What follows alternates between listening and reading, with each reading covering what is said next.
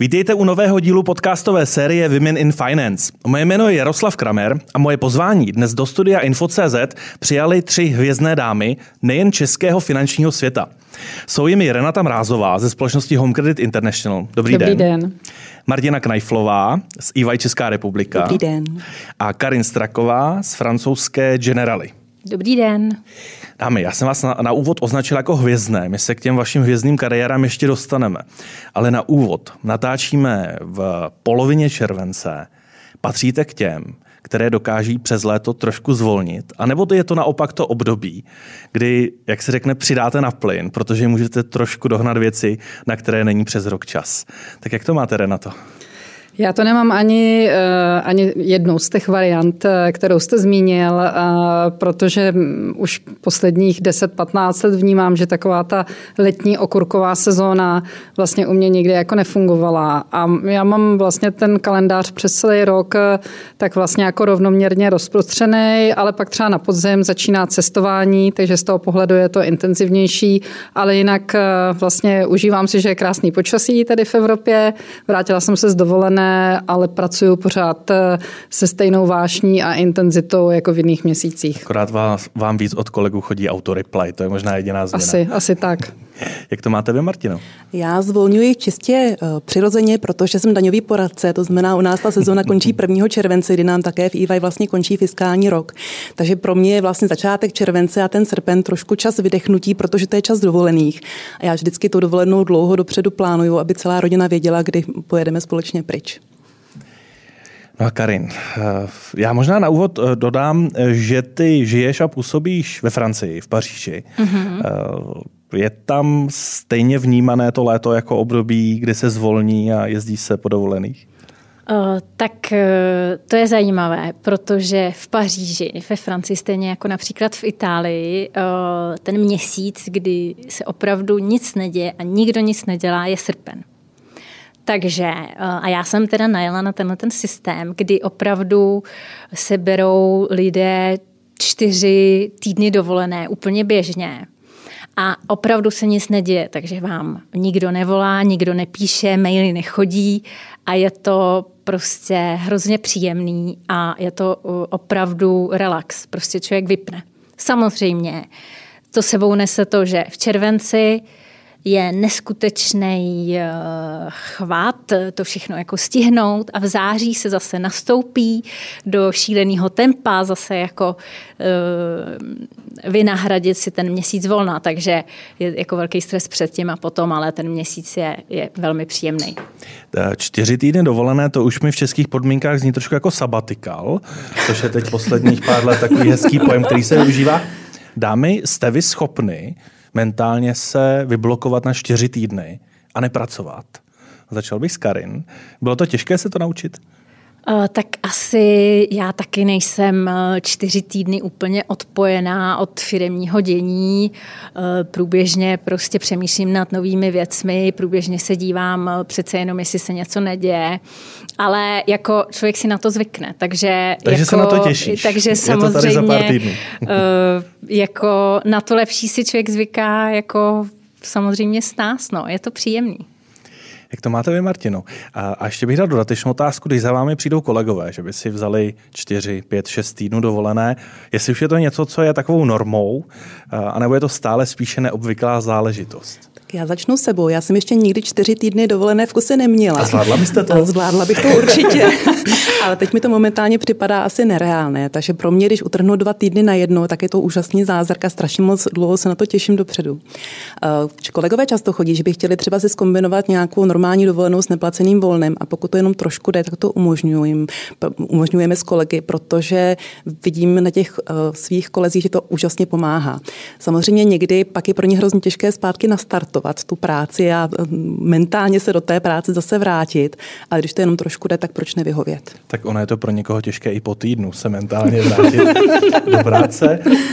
Renato, vy jste, kromě toho, že jste působila v Nizozemí, jestli se nepletu, ano, tak aktuálně cestujete po světě a vidíte, jaké jsou ty firemní kultury, zejména v asijských zemích.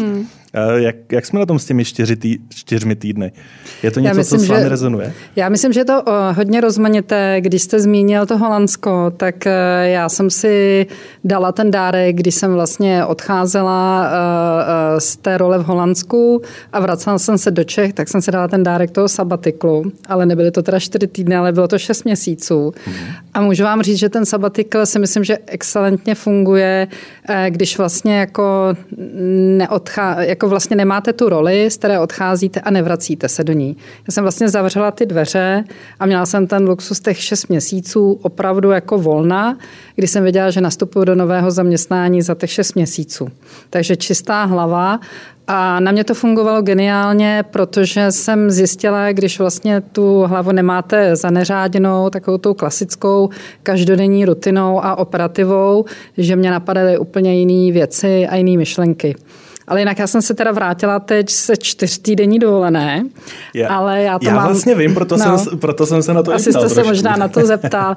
Já mám teda vlastně, že tyhle ty vlastně standardní dovolené vlastně nemám, že bych zavřela ten počítač a otevřela ho až po těch 4 týdnech. Víceméně mám i manžela podnikatele, který funguje každodenně, takže vlastně ten nezažil, že by vlastně jako měl dovolenou, kde by nepracoval. U těch vlastně firm je to trošku jiné. A já to mám podobně, že mě vlastně to, co popisovala Karin, vlastně jako mít ten stres vlastně předtím a poté, tak mě to jako nevyhovuje. Takže mě jako nevadí, když každý den třeba na hodinu se jako připojím, to, co je takový opravdu jako co hoří, tak vlastně vyřeším.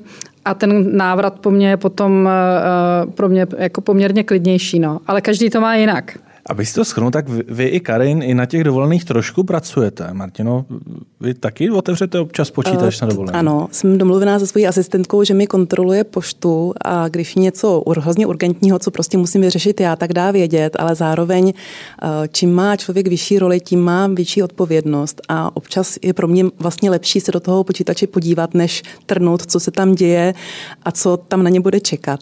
Ale snažím se, aby se to právě, jak říkala Renata, omezilo na nějakou velmi snesitelnou dobu. Samozřejmě by bylo úplně úžasný 14 dní zapomenout, že nějaká práce existuje, ale to si myslím, že je nereálný. To mě vlastně vede k praktickému dotazu, který teď taky aktuálně řeším. Umíte plnohodnotně přijmout fakt, že vaši kolegové během dovolené se na ten e-mail ani nepodívají?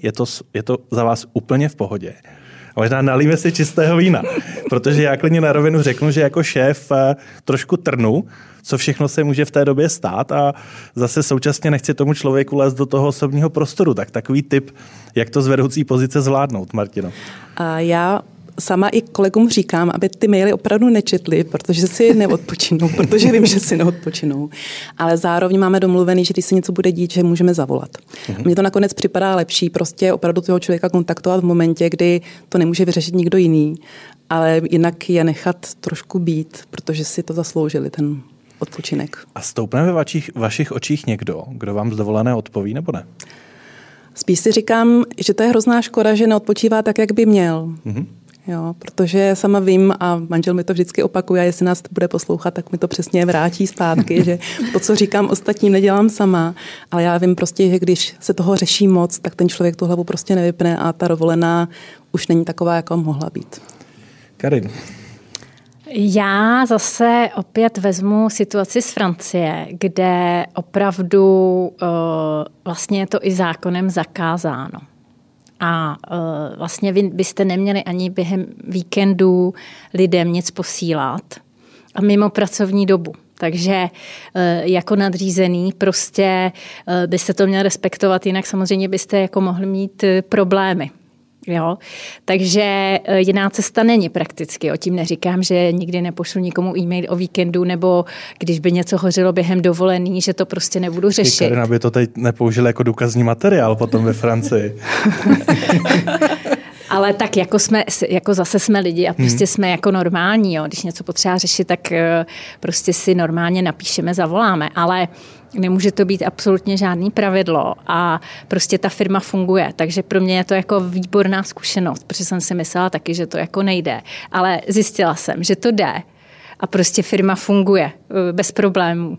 Takže já si myslím, že čím víc ty lidi se odpojí, tím je to prostě pro ně lepší.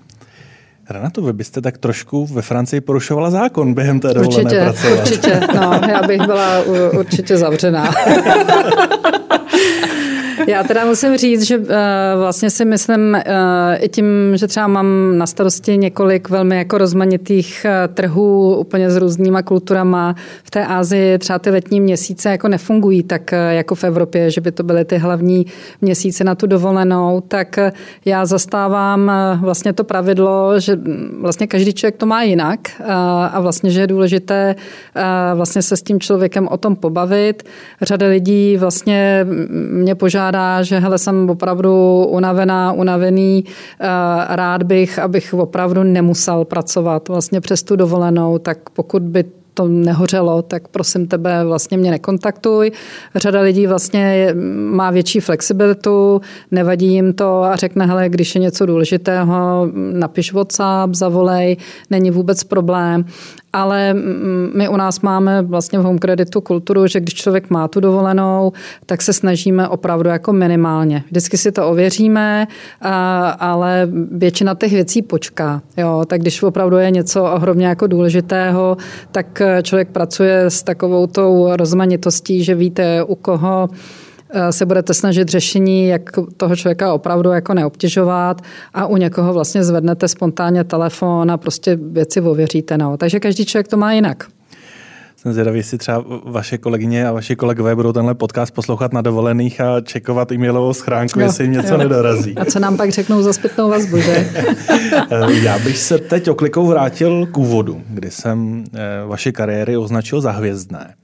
Zajímalo by mě, jestli vy subjektivně si skutečně každý den uvědomujete vliv svých pozic a toho, na co všechno máte vliv.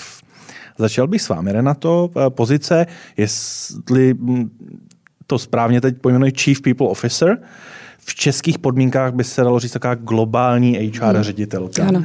Skupiny Home Credit International, no tak to už samozřejmě samo o sobě je skutečně vlivné a má to dopad na 10 000, možná i 100 000 lidí. 55 000 zaměstnanců máme v současné době. No, je to různé, jako určitě nevstávám každé ráno s tím, že bych si řekla, no ty jsi teda hvězda, máš hvězdnou kariéru. Mě vlastně tyhle ty oslovení, možná jste to věděli, jak jsem se tady tak trošku ošila, když jste to řekl, že vlastně tady máme hvězdnou kariéru. Pro mě jako důležité, že vlastně za těch už skoro 30 let profesionální kariéry se snažím vlastně dělat věci tak, aby měly vlastně pozitivní zásah, ať už pro tu společnost, pro kterou pracuju, ale pak hlavně pro ty týmy, a pro ty lidi a vlastně, že dělám to, co mě jako baví a naplňuje. To, jestli je to hvězdná kariéra, já myslím, že kdybychom si tady vlastně každý u toho stolu řekli, jak vnímáme, co je hvězdná kariéra, tak to všichni budeme vnímat jakoby jinak, ale myslím si, že vlastně kdokoliv, jakýkoliv lídr, když už je vlastně v nějaké významné roli, ať už v korporaci nebo prostě ve státní sféře, v nezisku, tak tam má tu zodpovědnost, jak vlastně přemýšlet nad tím, jak ten vliv, který má, tak využívat vlastně k co nejlepšímu zásahu i vlastně přes přesah té společnosti, pro kterou pracuje.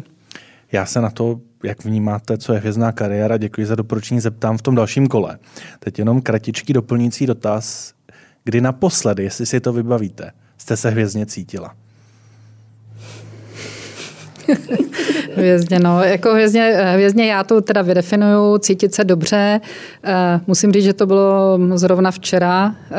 My máme teď období takových těch pololetních hodnotících rozhovorů, kdy se hodně zaměřujeme na rozvojové diskuze s těmi našimi týmy a lidmi a včera jsem měla zrovna takovou velmi až jakoby dojemnou scénu, kdy mi kolega vlastně jako děkoval za podporu a vlastně za doporučení, které jsem mu dala před 9 měsíci, kam by měla jako směřovat, tak to jsem se určitě cítila teda hvězdně, protože vidíte, že vlastně jako to má smysl to, co děláte a že já vždycky říkám, když ovlivníte prostě životní moment u jednoho člověka, tak to stojí za to. No. Doufám, že to bylo stále směřování v rámci Home Creditu, že jste mu neřekla, určitě, že by mělo dejt pryč. Určitě. Ale můžu vám říct, že mám situace, kdy vlastně v rámci těch doporučení vlastně říkám, že je to dilema situace, kdy vlastně doporučuji, aby možná ten člověk se pak rozhlídnul někde jinde, protože možná to prostředí nebo zrovna ta role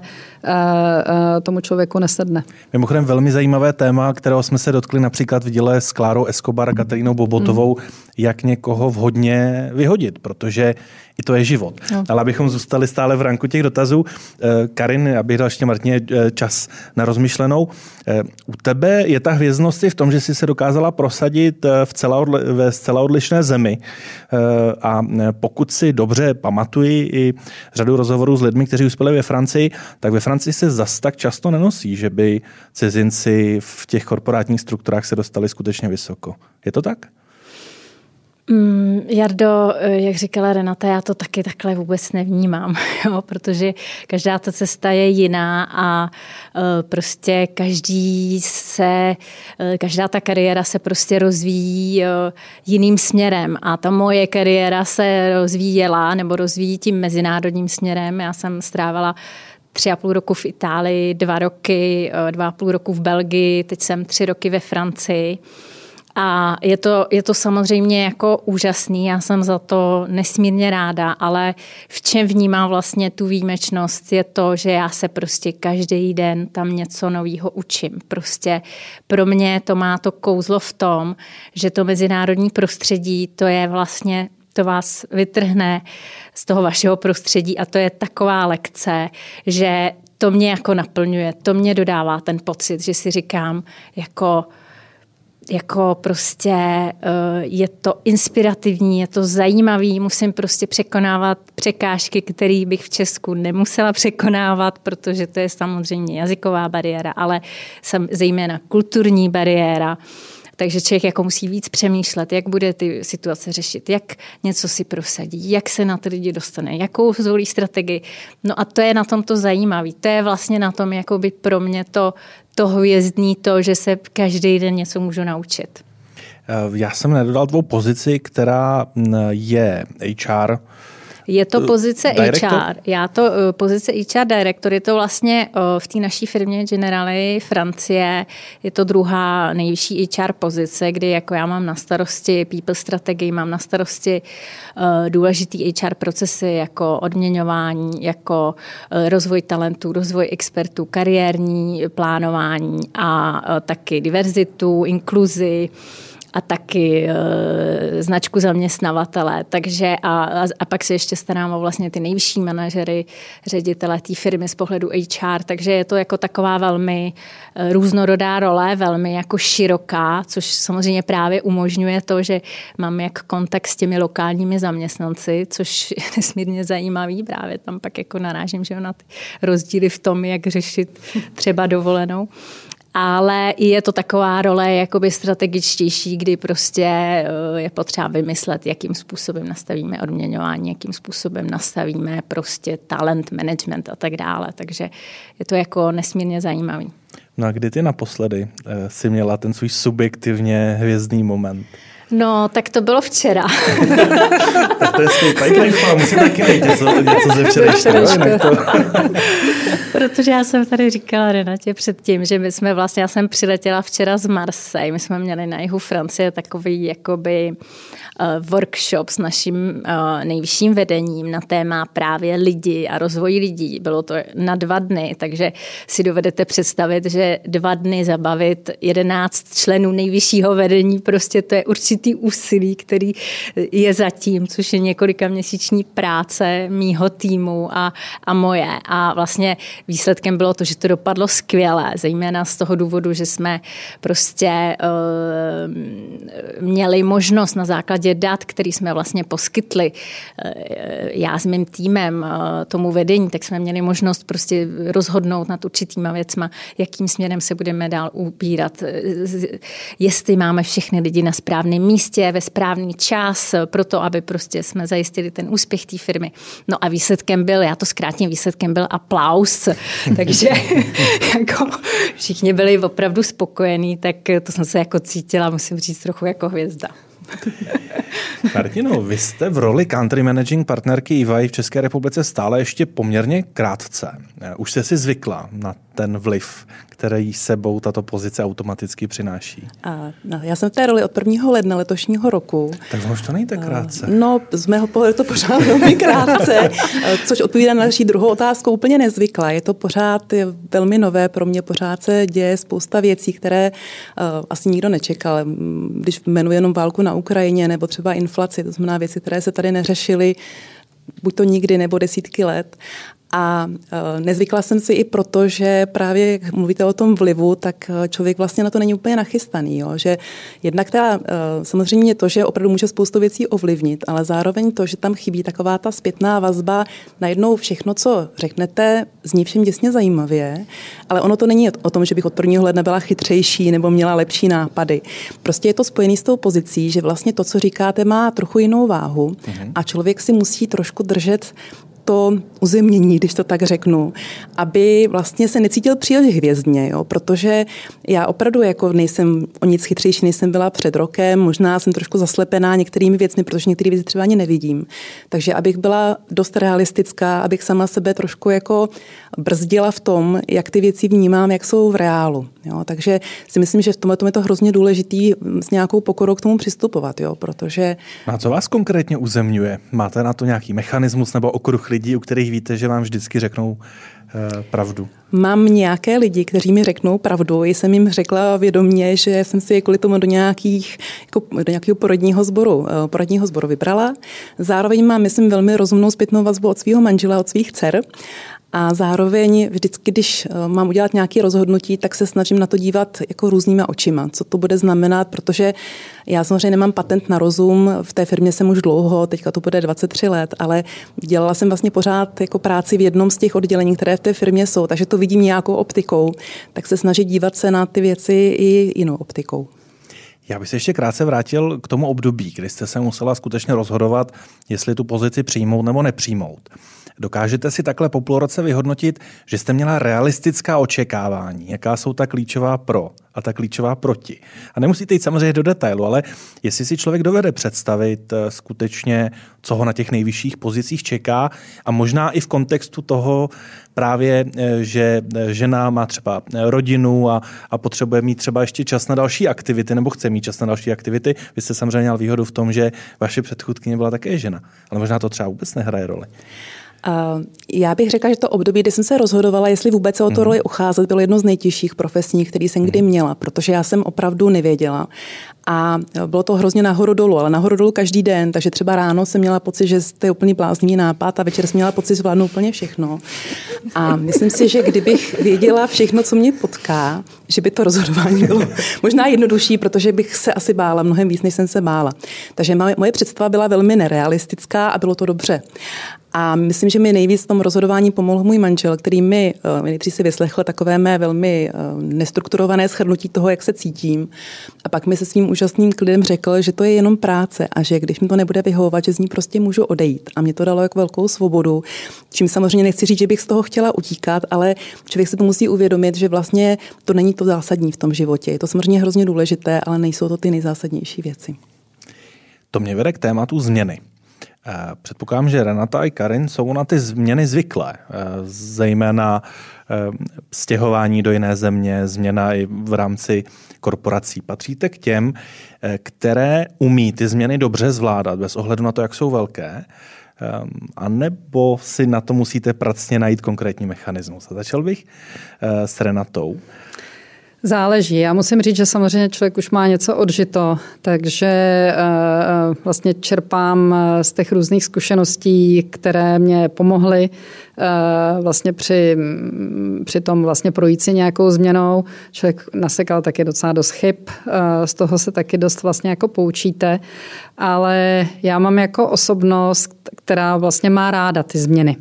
Mě vlastně to, že se něco děje, přesně jak Karin říkala, že se vlastně jako člověk učí novým věcem, vlastně setkává se s novými situacemi, tak to je vlastně pro mě největší vášeň a i největší motivace. Takže určitě mám takovou tu odolnost zvládat změny a vlastně i vytvářet změny a vyhledávat změny možná vyšší než někteří další lidé.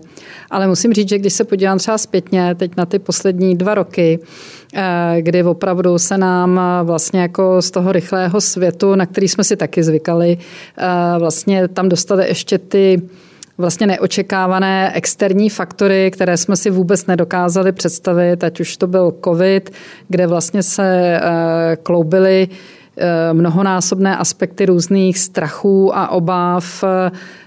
Teď vlastně válka, kdo by si to vlastně představil ještě před 5 rokem, 9 měsíci, že vlastně v Evropě propukne válka, tak musím říct, že to jsou vlastně jako situace, kdy i já jsem zažila vlastně pocity, kdy se člověk cítí vlastně opravdu až jako s úzkostmi, s obavami, vlastně nevíte si rady, teď jste v té roli, kdy vlastně zodpovídáte, to máme s Karin stejné, vlastně za tu nejdůležitější oblast vlastně jako řízení lidí, kde ty lidi vlastně k vám zlíží a očekávají vlastně jako podporu, očekávají řešení. Teď vy ty řešení taky nevíte, nemáte. Takže musím říct, že jako přestože ty změny si myslím, že mi nedělají problém, tak ty poslední 2 roky byly hodně složité. Ano, to otevírá další zajímavé téma. Myslím, že teď už jsem tu větev úplně dostal do jiných levelů. Karin, doufám, že si ještě pamatuješ původní dotaz, až se k tobě dostanu, ale ono se mnohdy zdá, že ženy na těch nejvyšších pozicích už nemají strach dělat rozhodnutí, dělat nějaké kroky, protože už ten pomyslný skleněný strop prorazili a už jsou nahoře. A naopak ten strach nebo ta obava z toho, co se stane, jestli uspěju, neuspěju, se stahuje spíše k těm aspirujícím. Je to tedy tak, že je zcela přirozené, že i na těch nejvyšších myslitelných příčkách, například v rámci českého EY, je strach z určitých kroků a rozhodnutí přirozenou součástí toho procesu, nebo ho musíte skutečně nechat za dveřmi? Martina. Já bych ho hrozně ráda nechala za dveřmi, ale nejde mi to. Ale myslím si, že nakonec ten strach je možná i pozitivní emoce, protože mě vlastně udržuje v nějaký bdělosti, když bych to tak řekla, abych to opravdu dobře promyslela. A já nevím, já jsem nikdy firmu neřídila, to znamená, jako každé to rozhodnutí je pro mě hrozně nové a já prostě nedokážu říct, že to pro mě správně. Snažím se, aby bylo co nejsprávnější, co v té chvíli prostě považuju za správný. Ale strach tam pořád je. Renato? Určitě. Já myslím, že tak pokora a bdělost, jak Martina řekla, že je to vlastně takový základ udržet si, jak se v angličtině říká, reality check, že opravdu se nezavřete do nějaké zlaté bubliny, kde potom vlastně jakoby ty pády jsou hlubší a bolavější, takže já myslím, že nejistoty, obavy, strachy tam jsou neustále a pro mě jako určitě funguje, že mám kolem sebe, vlastně tak, jak Martina zmiňovala, prostě okruh lidí, kde vlastně se cítím vlastně bezpečně ty strachy, obavy, otazníky, které mám vlastně nazdílet a vlastně, jak se říká, vlastně vždycky víc hlav víc ví a že vlastně dokážete i na těch nejvyšších pozicích ukázat takovou tu vlastně jako zranitelnost, že je to normální nevědět, ale že vlastně víte, jak si v té situaci pak poradit, požádat o pomoc, no. Karin, když to tak posloucháš, je to spíše přístup, který vnímáš od kolegyň žen nebo od kolegů mužů? A nebo to nerozlišuješ? Já se nechci za každou cenu dostat do té diverzitní role, ale vím, že my jsme spolu měli hodně debat, zejména i ohledně toho, jak třeba podpořit více, aby ženy usilovaly o vedoucí pozice a možná tam message může být, nebojte se šplhat po tom žebříku, budete se bát stále, ale aspoň se posunete. Já si myslím, že v tomhle ohledu zrovna ve chvíli, kdy vlastně musíte se rozhodovat v těch složitých situacích, jak tady popisovala Renata, já si myslím, že ten strach je asi podobný u žen i u mužů. Nevnímám to tak, že by ženy měly větší strach než muži. A jako velice souzním s tím přístupem, který jste tady zmínili, že vlastně víc hlav víc ví a že je prostě dobrý se opřít o ten tým, o kolegy, o rodinu a prostě ty věci diskutovat a opravdu je sdílet a snažit se najít to nejlepší řešení vlastně společně. Ono to potom, jako každý sám na něco přijde, ale z mý zkušenosti prostě ta synergie těch názorů, tak to vždycky jako člověk prostě pak přijde na něco, na co by prostě vůbec nepřišel. A z mýho pohledu to většinou bývá takový to nejlepší řešení. A pak samozřejmě člověk jako nikdy neví, jak to dopadne, jo? Ale prostě to už je život. Ale mně tohle to prostě funguje. Karin, stalo se ti někdy, že jsi přijela zpátky do Česka po nějaké další zahraniční zkušenosti a měla si takový ten aha moment, jak ten stejný segment, ten finanční segment funguje v určitém ohledu tady a jak funguje za hranicemi? Tak finanční segment funguje v každé zemi víceméně jinak, jo. Takže ten aha moment mám jako pořád, protože ta vyspělost těch trhů je úplně jiná a to není jenom v Evropě, to je samozřejmě pak i v Asii, v Americe a tak dále, takže ale i v Evropě ty rozdíly jsou obrovský, jako třeba mezi Českou republikou a Francií, že ve Francii lidi jsou hodně orientovaní na jako životní pojištění, na vytváření rezerv, na spoření a tak dále, prostě téma jako investic je tam velmi aktuální, vlastně nikdo vůbec se nepozastavuje nad tímhletím tématem a tak dále, těch příkladů je spousta. Ale takže zase, ale je to obrovská inspirace, že jo, je to jako zajímavý a ten aha moment je vlastně jako vždycky jako něco poučného. A pokud se na to podíváme z toho HRového pohledu, témata, která řeší zaměstnanci ve Francii a v Česku, nebo v Belgii a v Česku? Teď jsem zrovna se zúčastnila nedávno takového workshopu s českými HRisty a zjistila jsem, že řešíme víceméně stejná témata. Bylo to hodně na téma, jako jak učinit zaměstnance spokojenými a vlastně takovýto téma té psychosociální podpory lidí v těch právě složitých dobách, kdy jako ve Francii mají na to nějaký mechanismy a v Česku taky prostě se ti HR specialisti snaží ty mechanismy mít. Takže vlastně jsem si řekla, aha, tak vlastně řešíme podobná témata.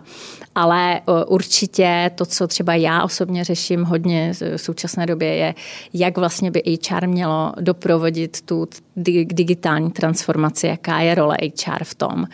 A jako i ve Francii je to víceméně nový téma, takže já se snažím to tam jako nějakým způsobem jako představit a trošku to tam víc, protože jsem prostě pracovala na nějakém takovém projektu, kde jsem v biznisu, kde jsem zjistila, jak to vlastně funguje v reálu, tak mě to nainspirovalo. Ale taky je to téma, který je společný v těch obou zemích, takže nevím, jestli jsem odpověděla dobře na tvoji otázku. V tomto podcastu každá odpověď je dobrá odpověď. Myslím si, že ta digitalizace a HR to je téma, o kterém by se mohli tady natočit další hodiny podcastu. Určitě. A je to velmi inspirativní. Jak vy to máte s těmi aha momenty? Stává se vám to spíše, když dorazíte do některé z asijských zemí a teď vidíte nejenom technologicky, jak jsou daleko, ale možná i z hlediska vůbec toho přístupu k práci? Určitě. Já myslím, že to není jenom tím asijským kontinentem. Prostě každá ta země, každý ten kontinent má své specifika. A já vlastně v rámci toho, kdy se cítím jako velkým ambasadorem diverzity a inkluze, se snažím jako opravdu podporovat vlastně kolegy, kolegyně, aby se o ty témata zajímali jako do hloubky, protože vlastně čím hlouběji jdete, tak vlastně jako zjišťujete, jak je to kouzelný téma a jak vlastně opravdu každý jedinec jako je prostě jiný a když vlastně dokážete vytvořit to inkluzivní prostředí, kde vlastně poskládáte ty týmy tak, aby se doplňovaly, aby vlastně se čerpaly ty největší talenty těch jednotlivců, tak je to fakt jako kouzelný. V té Asii pro mě, co je nejvíc zajímavý, je, že vlastně jako Evropa a Amerika, když se bavíme o té generační diverzitě, tak vlastně pracuje s tím fenoménem 5 generací na jednom vlastně vlastně pracovišti. V té Asii je to jinak. Ty asijské země jsou vlastně jako mladé země, mladé společnosti a třeba vlastně na těch našich trzích máme průměrný věk kolem 27-28 let. Takže jsou to velmi mladé kolektivy, což vlastně přináší jako velmi dynamickou a takovou, já říkám, hezky voňavou firemní kulturu. Na druhou stranu vám tam samozřejmě jakoby chybí ty zkušenosti. Takže my se snažíme přemýšlet právě, jak vlastně posílit potom ty lokální týmy přes vlastně ty starší generace, které by vlastně jakoby přinesly už další aspekty. No a ta generace Z, což jsou vlastně ty nejmladší, my už vlastně máme v té populaci kolem 35-40% vlastně naší pracovní vlastně jako síly, tak je to velmi zajímavé, protože přesto, že mám pocit, že jsem stále velmi mladá, tak v některých vlastně jako diskuzích vlastně zjišťuju, že skutečně vlastně jako přemýšlím jinak, funguju jinak, pracuju jinak a vlastně když máte zodpovědnost za tu oblast vlastně jako HR strategie, tak je vlastně jako často se dostávám jednak do aha momentů, ale i do nekomfortních situací, jak vlastně to nastavovat tak, aby opravdu prostě jsme byli, my říkáme, vlastně frontrunner v tom našem biznesu, v tom našem průmyslu. No, je to moc zajímavé, jak ta mladá generace funguje. Takže náborový kanál je TikTok. Přesně tak, přesně tak. EY má tu výhodu, že může čerpat inspiraci téměř z jakékoliv země na světě. Je nějaká oblast, ve které vy cítíte, že třeba Česko je trošku dál a že je bráno za příklad toho, že něco může fungovat. A teď se nemusíme orientovat čistě jenom na tu HRovou oblast, ale celkově, jestli je něco, v čem vy cítíte, že se ty zahraniční trhy upínají k Praze, abyste je nainspirovali. Já jsem úplně jistá, že se k nám upírají, ale možná by se upírat měli, protože mně připadá, že ta spolupráce napříč firmou u nás funguje výborně. A já myslím, že EY obecně trošku trpí jakou neprovázaností, že ty týmy už jsou tak strašně veliké, že se spolu vlastně v vozovkách nebaví, ne? Že by se lezli jakoby na nervy nebo šli si po krku, ale prostě se spolu přirozeně nebaví. A je to hrozná škoda, protože naši klienti řeší velmi komplexní problémy a všechno souvisí se vším. A v momentě, kdy ty týmy jsou zvyklé spolupracovat, tak ten klient reálně dostane mnohem lepší a hodnotnější službu od nás, jako od firmy, která poskytuje poradenství. A myslím si, že tohoto u nás funguje líp a líp v rámci České republiky, protože ta země pořád ještě není tak moc veliká. A když dám třeba příklad jenom té své opravdu odbornosti, která je s HR hodně spojená, protože to jsou People Advisory Services, tak v České republice, když řešíme třeba přesun někoho do zahraničí, tak to jeden tým vyřeší všechno, od imigračních věcí, od sociálního zabezpečení, po daně, po nějaké nastavení toho vyslání. V zahraničí to budou 4 různé týmy. A to prostě pak samozřejmě přináší ne neefektivity, ale i takový diskomfort pro ty klienty. Jo, takže myslím, že tohle by se mohli od Prahy a potažmo od České republiky, protože nemáme kancelář jenom v Praze, ale taky v Brně a v Ostravě, to by se od nás mohli učit. To, že někdo auditor, neznamená, že se nebaví s daňaři nebo s konzultingem. Já bych se vás mohl vlastně zeptat, jestli jste zažila nějaký aha moment, třeba když jste přijela do Brna nebo do Ostravy, ale nebudeme tu Prahu vymezovat.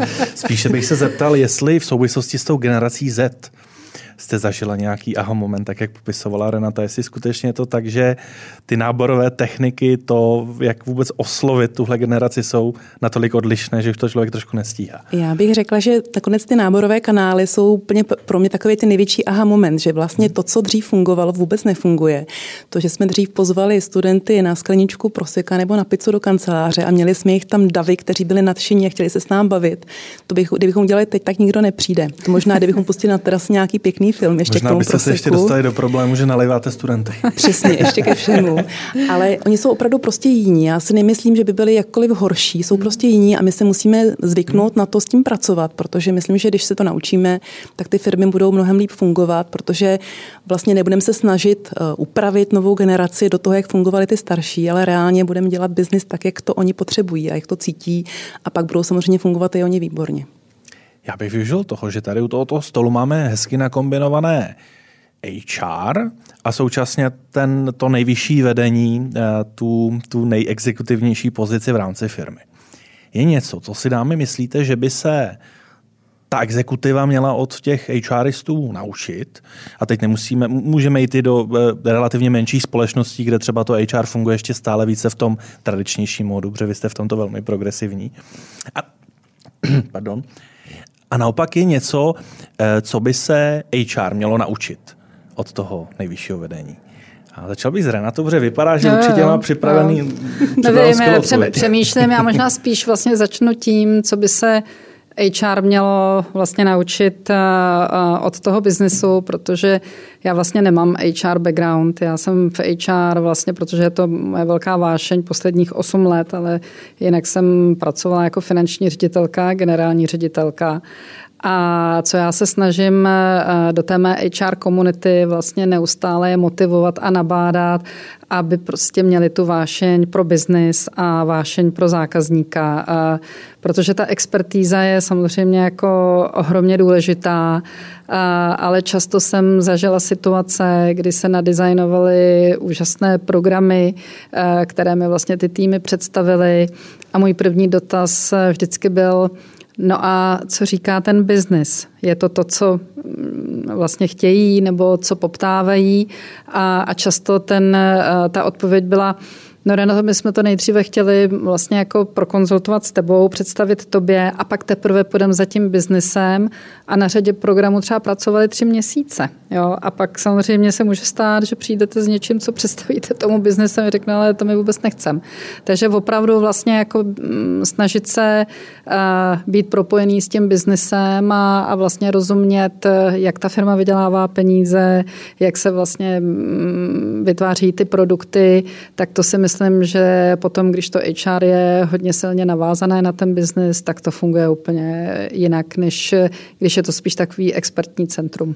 A to tady platí obou straně, že by to nejvyšší vedení mělo být navázané na třeba argumenty, které si klade, nebo dotazy, které si klade HRové oddělení při pohledu na každý nový nápad. Jak to vnímáte vy, Martino?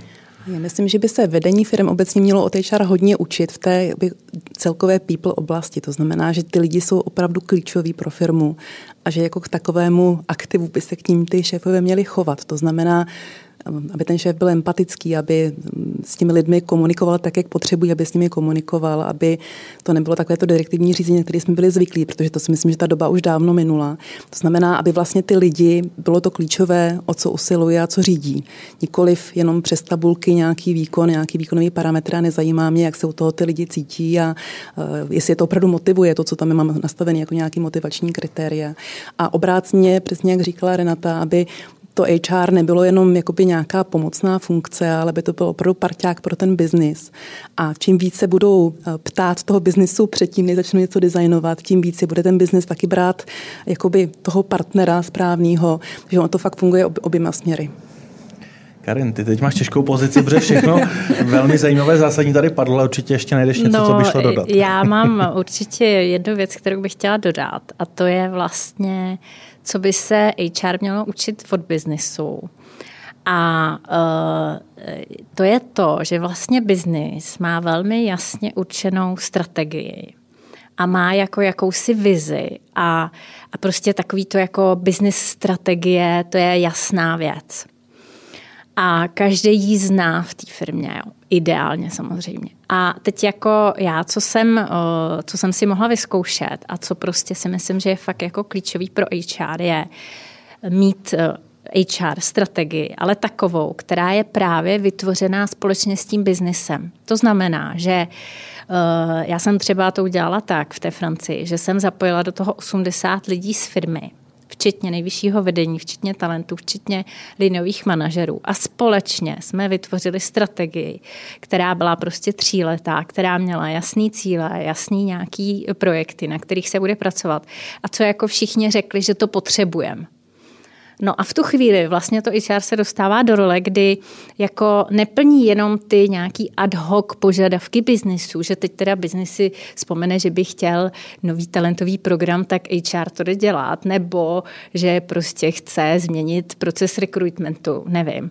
Ale vlastně jede si tu svoji strategii, kterou si všichni odsouhlasili a vlastně dodává ty věci, samozřejmě je vytváří s tím biznisem, ale je vlastně v té vedoucí pozici. Jo? Není v té pozici, kdy čeká, co si biznis jako zrovna vymyslí, že chce.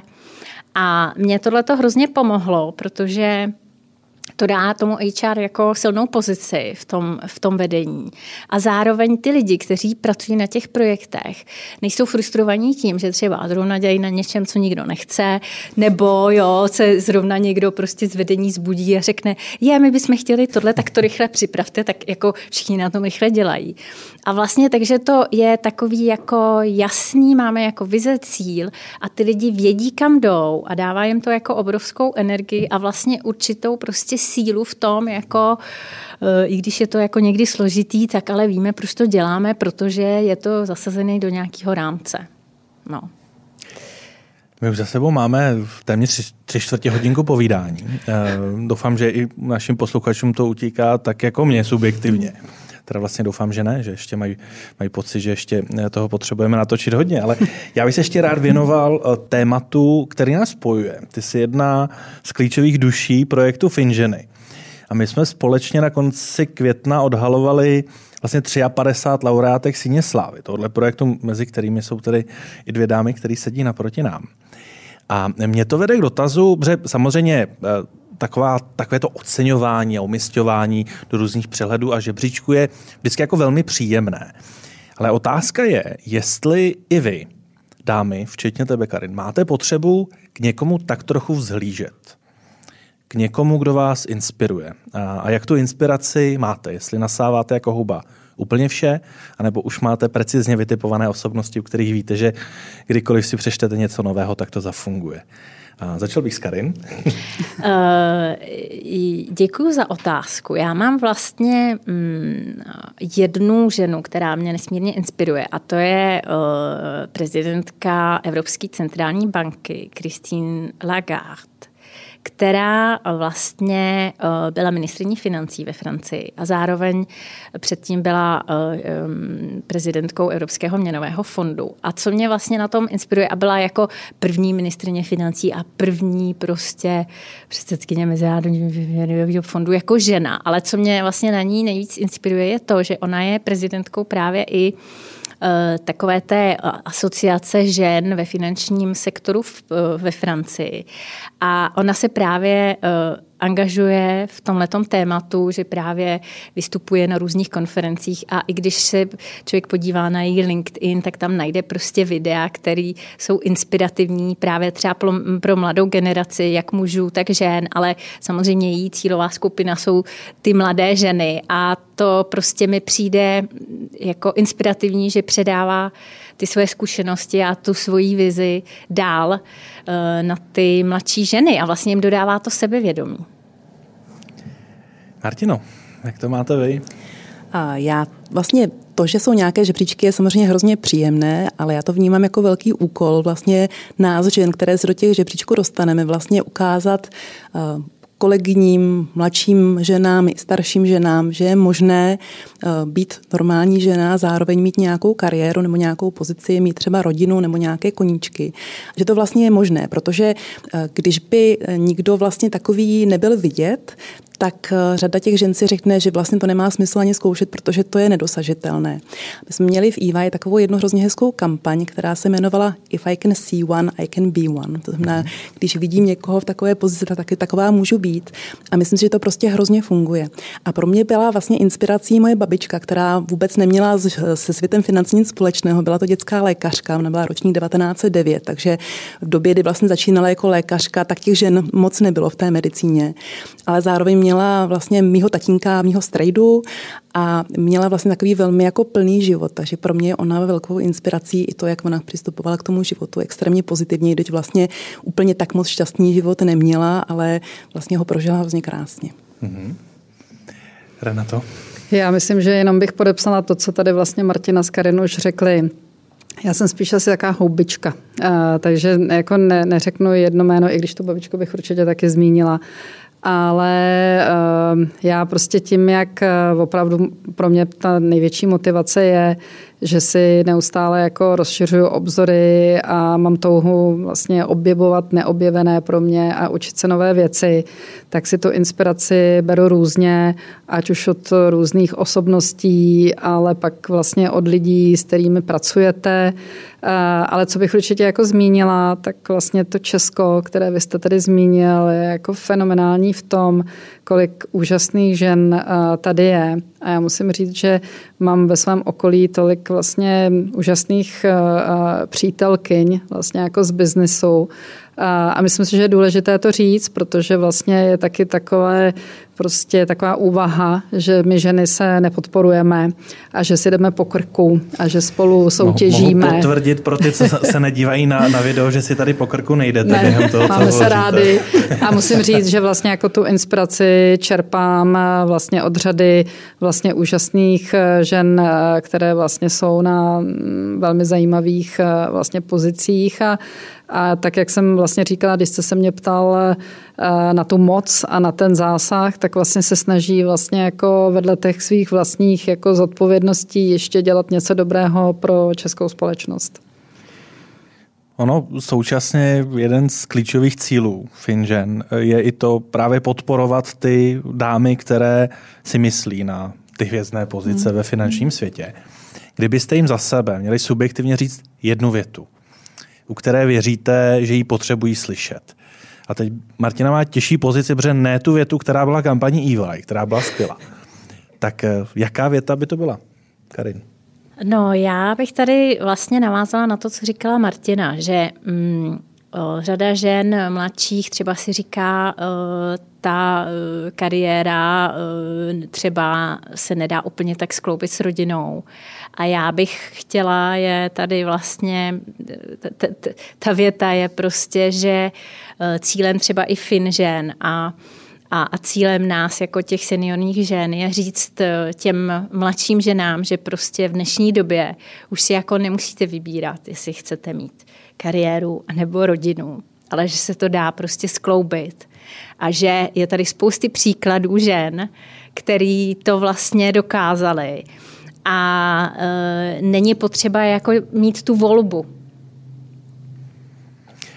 Super, současně za sebe, pokud můžu, tak já bych tomu jenom ještě dodal, pokud se rozhodnete mít jenom kariéru nebo jenom rodinu, tak je to taky v pohodě. Samozřejmě, to je jasný, ale jenom, že vlastně to dilema, si myslím, těch mladších žen může být to, že jako když se rozhodnu pro kariéru, tak jak to skloubím s tou rodinou, jo? Když se rozhodnu pro rodinu, tak jak to skloubím s tou kariérou. Tak vlastně, jo, to je ten message. A samozřejmě můžu se rozhodnout pro jedno nebo druhý. Vlastně v dnešní době jakékoliv rozhodnutí je možné. Přesně, určitě. Martino. Já bych navázala na to, co říkala Karin a jenom dodala k tomu to, že vždycky se říďte svým srdcem, protože nikdy člověk neví, co je to správné načasování. Že když jsem se rozhodla mít, s manželem jsme se rozhodli mít první miminko, tak to bylo v úplně totálně nevhodnou dobu, protože já jsem vlastně pracovala rok a kousek v Andersenu.